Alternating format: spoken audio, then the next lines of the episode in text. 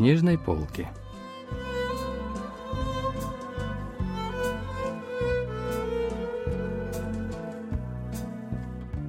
Рассказ «Каменные стены» писательницы Чхэ Джинён.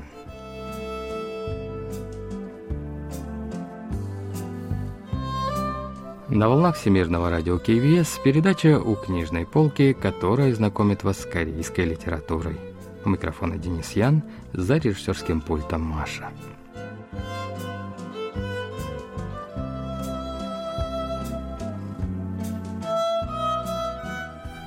Рассказ писательницы Чхэ Джинён «Каменные стены» был опубликован в две тысячи восемнадцатом году. Повествование ведется от лица главной героини, которая уволилась с работы и приехала к родителям. Дома мать попросила героиню заказать по телефону жареную курицу в кафе, реклама которого висела на холодильнике. Наш адрес – улица Мунджуро, восьмой переулок, дом десять. А так я не понимаю. Вы лучше не адрес скажите, а что у вас там примечательного? Я в растерянности окинула взглядом дом. Посреди обычного переулка неприметный одноэтажный дом. Его единственная особенность — адрес. «Синие ворота» — это район позади железной дороги, в сторону Тэчона. Перед нами дом с каменной стеной. «А, дом с каменной стеной? Если дом с каменной стеной, синими воротами и чем-то там еще, то за ним нет больше никаких домов». «Да нет, здесь много домов, только в этом переулке стоят пять или шесть». «Тогда что есть в вашем доме?» Я снова растерялась. Неужели для того, чтобы заказать курицу, надо рассказывать, что есть в нашем доме?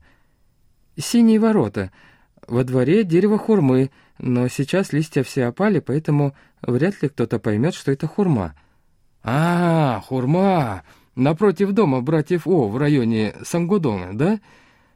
Этот дом, конечно, я знаю. Вам так же, что и обычно, скоро привезем». Действительно, не прошло и двадцати минут, как в дверях появился мужчина, на вид чуть за шестьдесят, и протянул пакет с курицей. «Тут э, каменная стена не сравнится со стеной дома внизу улицы. Вот там дом с огромной каменной стеной.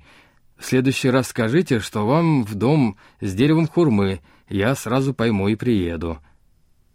Вот что говорит о взаимоотношениях людей в этом городке литературный критик Чон Соён. Чхэ Джинён은 인간의 관계와 거기서 비롯되는 감정에 대해서 Чхэ Джинён всегда внимательно наблюдает за человеческими отношениями и чувствами, которые они вызывают. В произведении «Каменные стены» писательница также исследует человеческие отношения. Сразу же впечатляет сцена с заказом курицы. Героиня рассказывает, где находится ее дом, что напротив, что рядом. По большому счету, это сравнение с человеческой жизнью, которая связана с бесконечным множеством других отношений. Сразу после рождения человек неизбежно оказывается в центре каких-то отношений. Но когда близкие или не очень близкие отношения ранят, то человек начинает ограждать свою душу стеной. 하지만 크고 작은 관계들 때문에 상처를 입으면서 마음의 벽을 세우기도 하죠. Мать героини рассказала, что дедушка из дома напротив когда-то работал школьным учителем математики. Со следующего дня после ухода с работы он начал ходить по горам и рекам, собирая камни, из которых позже построил изгородь. По-видимому, он хотел успокоить так свою душу, опустевшую после увольнения. А что потом? Что стало с его пустотой на душе, когда он построил изгородь? Да ничего с этим не поделаешь. Нужно просто время, чтобы привыкнуть. А там, глядишь, разное может смешаться в душе, и человек возвращается к своим истинным ощущениям. А что значит истинные ощущения? Ну, это как море. В море есть киты и акулы, сайры и медузы, водоросли. Ну и планктон тоже есть, верно? Все они вместе.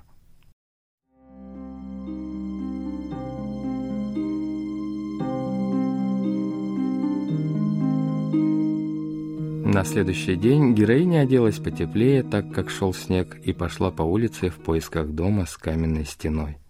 Она вспомнила, что сначала нужно дойти до пруда, ей говорила об этом мать.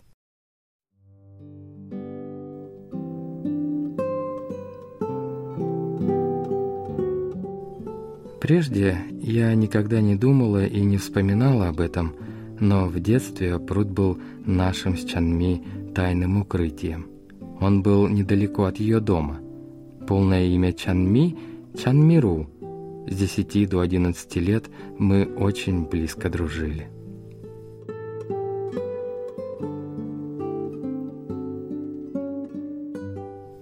Чанми жила в двухэтажном доме. У нее была больная сестренка. Героиня всегда хотела попасть в гости к подруге, но Чанми никогда не приглашала ее из опасений потревожить сестру. Чанми вызывала у героини одновременно и зависть, и чувство неполноценности.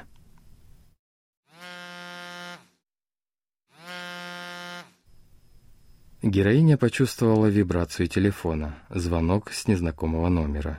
Девушка испугалась, потому что могли звонить с работы. До этого она работала в компании, которая производит детские игрушки. Героиня оказалась в крайнем замешательстве, когда узнала, что для получения сертификата безопасности компания производила одни игрушки, а после выдачи сертификата добавляла запрещенное химическое вещество. Выходит, я теперь доносчик? И меня, конечно же, уволят. А что делать с кредитом? А может, я зря заявила, и меня теперь обвинят в клевете?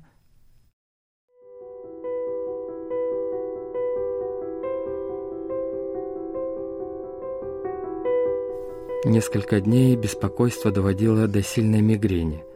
По утрам и вечерам я тревожно искала информацию о фталатном пластификаторе.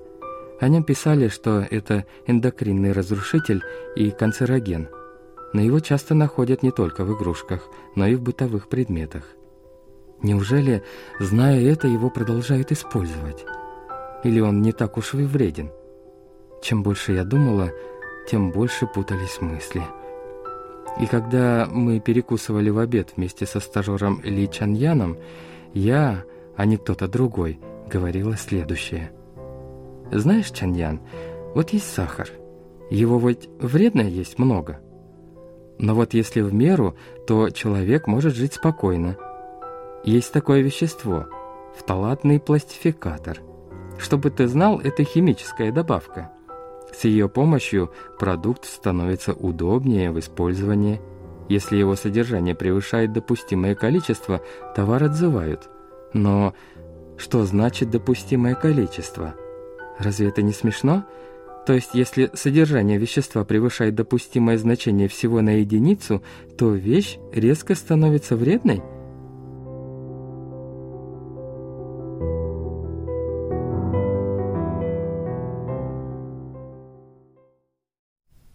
Как и говорила мать героини, недалеко от пруда виднелась каменная стена. Старик маленького роста очень медленно выкладывал камни. За оградой был дом, в котором жила семья Чанми. Отношения между подругами стали натянутыми после одного инцидента. Героиня думала, что ее семья переезжает в кирпичный дом европейского типа, и на радостях пригласила Чанми в гости. Но позже оказалось, что семья перебралась в ветхий деревянный дом рядом с тем же кирпичным зданием. В тот день, когда девочки договорились встретиться, чтобы посмотреть на новый дом, героиня специально ушла из школы через другие ворота, не через те, у которых договаривались встретиться. В тот день Чанми допоздна не возвращалась домой. Ее родители позвонили классной руководительнице, а та героине. Девочка солгала, что они договаривались встретиться у главных ворот школы, но Чанми не пришла, и поэтому та ушла одна.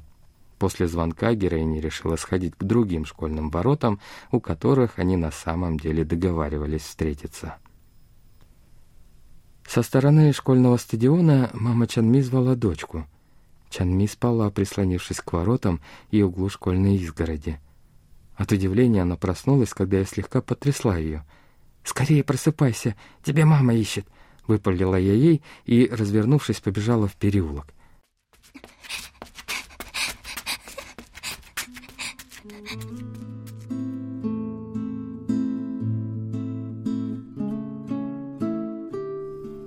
Сердце бешено колотилось.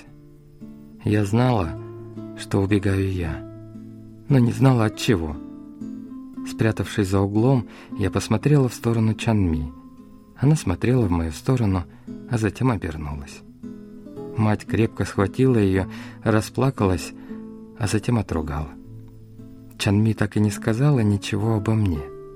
Наверняка взрослые злились и спрашивали о причинах, но она в одиночку вынесла все упреки, непонимание, наказание. Но обо мне не сказала. Моя вина не раскрылась, я ничем не поплатилась, и от этого чувствовала себя еще в большем ответе. А если бы в тот день классная руководительница не позвонила мне? Если бы тогда с Чанми случилось что-то плохое? Я каждый день рисовала себе такие ситуации и не могла смотреть Чанми в глаза. Теперь я понимаю, чего тогда пыталась избежать. Мне не хотелось думать о том, вру ли я иногда, чего стыжусь, от чего убегаю. Я забыла об этом и жила дальше. И чем чаще повторялось подобное, тем больше я старалась забыть. В конце концов, я стала обычной взрослой, которая также совершает плохие поступки. Никчемной взрослой, привыкшей обманывать, терпеть и прикрываться ложными надеждами, несмотря на знание правды.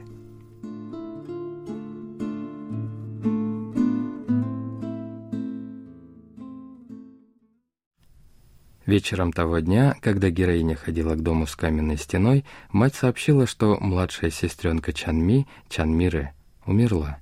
У девочки с детства было слабое сердце, поэтому она позже начала учиться в университете.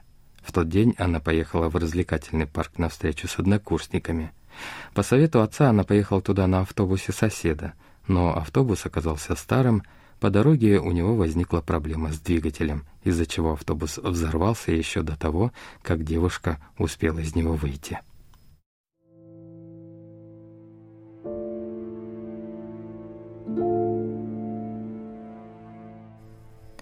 Соседи говорили разное, чтобы утешить родителей Чанми.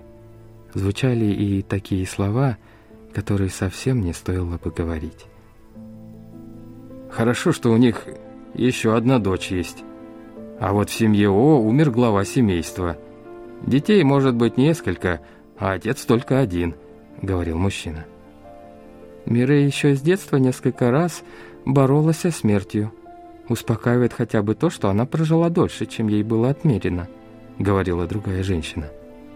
В конце концов, все закончилось большим спором.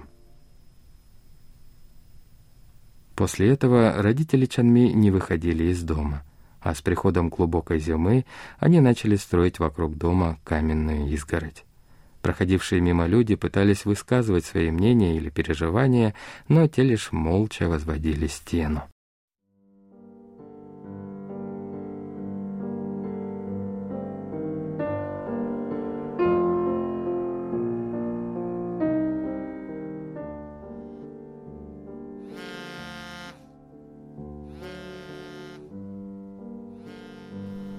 Завибрировал телефон. Номер незнакомый. Я выключила телефон. Несмотря на мою заявку, ничего не изменилось. Завод продолжал работать.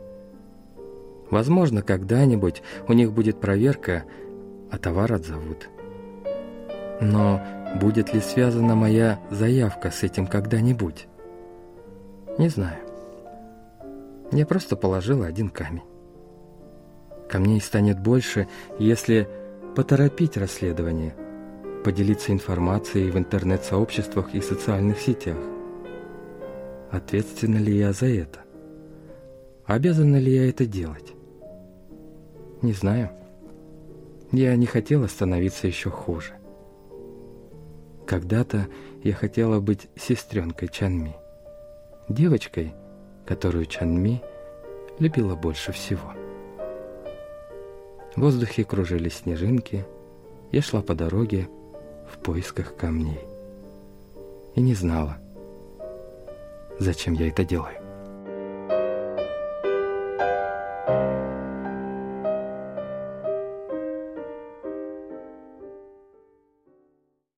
Вот что говорит о последней сцене литературный критик Чон Соён.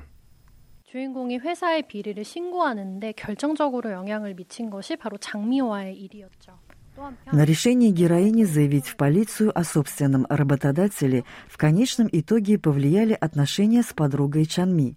С другой стороны, именно после инцидента на работе героиня смогла честно признать свою вину и ответственность перед Чанми, которую прятала в себе все эти годы. Можно сказать, что это определенный рост, стремление стать лучше. Каждый раз, когда героиня чувствовала оскорбление на работе, когда ей звонили из компании, она ставила в душе еще один камень изгороди. Она старалась стать хорошей взрослой, отсюда все беспокойства. В своем произведении писательница показала, как человек, несмотря на свое несовершенство, может становиться лучше с каждым маленьким шагом и усилием. 저는 그것이 최진영 작가가 인간에 대한 애정을 작품으로 표현해 온 것이라고 생각합니다.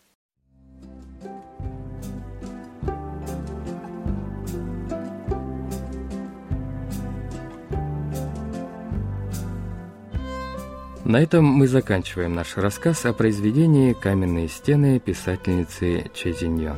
Спасибо за внимание и до встречи в следующий вторник.